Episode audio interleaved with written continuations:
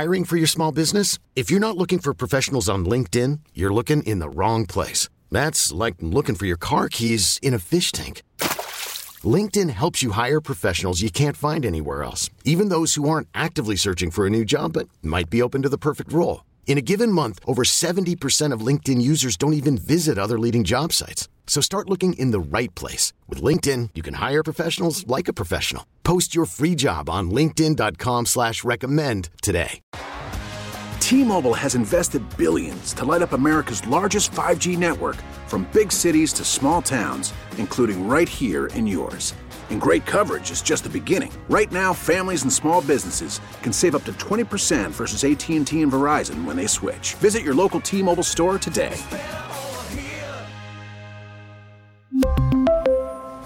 Plan savings with three lines of T-Mobile Essentials versus comparable available plans. Plan features and taxes and fees may vary.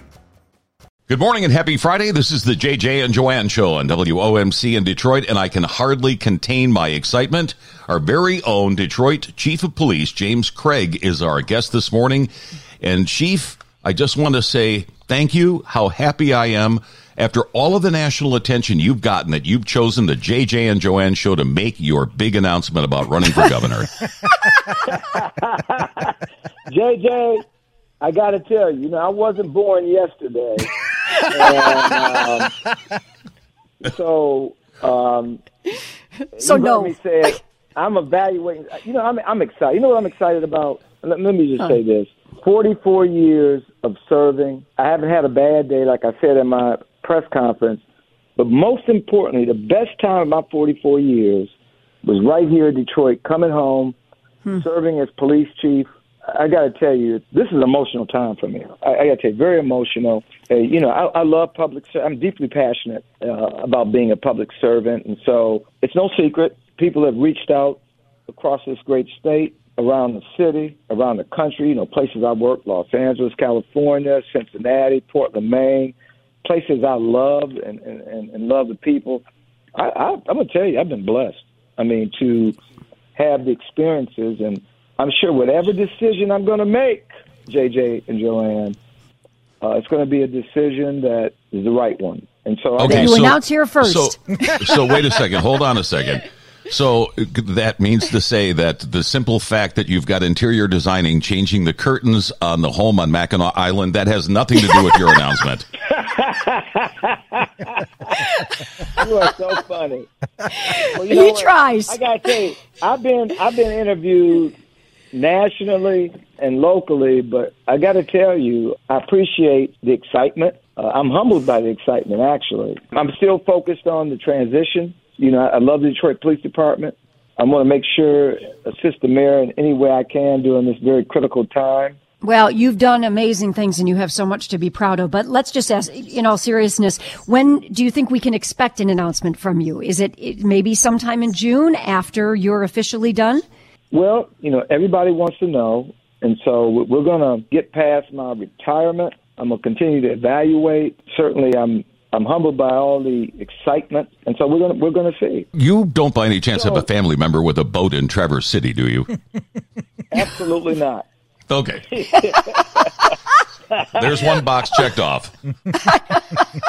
Chief, what, yeah. what are you most proud of? When you look back here at your time in Detroit, is there any specific accomplishment that you're just going to walk away saying, I'm so proud of that? Well, you know, I, I, I got to tell you, it's so much. I mean, I came to a city that was facing bankruptcy, did go into bankruptcy. Uh, I came in in time. It was kind of controversial in the city of Detroit. Uh, they were under emergency management. And the fact that I had the good fortune of coming in, I had autonomy, and I had a police department, frankly, that the men and women were, you talk about defund the police, trust me, Detroit P D was defunded. And I knew that the only place I could go was up. We had a community here that had lost confidence in this police department. Certainly, um, the police officers had lost confidence in leadership in the city. This was a big lift, a heavy, heavy lift.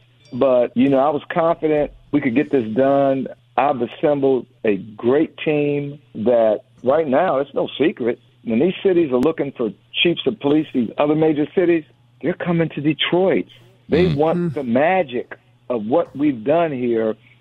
And let's face it, what am I most proud of? twenty twenty was probably the most challenging year in my professional career, you know, dealing with the pandemic, myself a, a survivor, six hundred fifty officers quarantined, and mm-hmm. certainly in the middle of the pandemic, weeks and days of protests, most of them peaceful. Uh, there certainly were instances where our officers were attacked. Some of the police cars were destroyed. But all in all, everybody wanted to know, both local and nationally, why didn't Detroit burn? Why hmm. there was no looting? And I'm going to tell you why. Several reasons. Number one, we built a relationship with our community, both Metro and Detroit, a trusting relationship. And this community stood by us, with us, and they didn't like the idea that outside folks were coming in this city trying to promote violence, and we won. We won together. Hmm. That's sure the secret. That's called, yep. that's called leadership. And when you talk about what's important today in our country, in our state, people want a leader that can unify. Here's the bottom line. Whether we're talking about our country, we're all Americans. We talk about the state, we're all Michiganders. It shouldn't matter whether you're on the left or the right. We're mm-hmm. in this together, and we can win together. We're all Detroiters, that's for sure. You say what yes. now? I said we're all Detroiters, and I just have to say, Chief, as a, a lifelong resident of this area, growing up downriver, but always being in the city, the amazing things that you ha- you and your officers have done in the past, you know, eight, nine years have been tremendous. Growing up, you're like, oh, I got to go into the city. I don't know if I'll be safe. Now, I don't even question it, because I know that when I'm in the right. city, I'll be safe. Things are happening. And I, that's just a big kudos to you and, and your men and women of the police department, because it has turned around so much. So thank you for doing that for our city. Yes. Thank you. Uh, You're very welcome. It. And uh, I meet so many folks, and every day, every day they come up to me and say, Chief, we love you. Whatever you decide to do, we're behind you. And wow, mm-hmm. the, the last week has been nothing like I could have ever expected. I'm going to uh, I'm going to uh, make an assumption here. I'm going to send you the multi listing for Lansing property. I think uh, so. You can get a jump start. You can get a jump start on on your next move, Chief James Craig. All the best to you. You are you really have become a national treasure, and we are proud to have you as the chief of police in Detroit, and have been and will be whatever you decide to do. Thank you. Thank you. Thank you so much. I appreciate and love y'all, and. Uh, Stay tuned.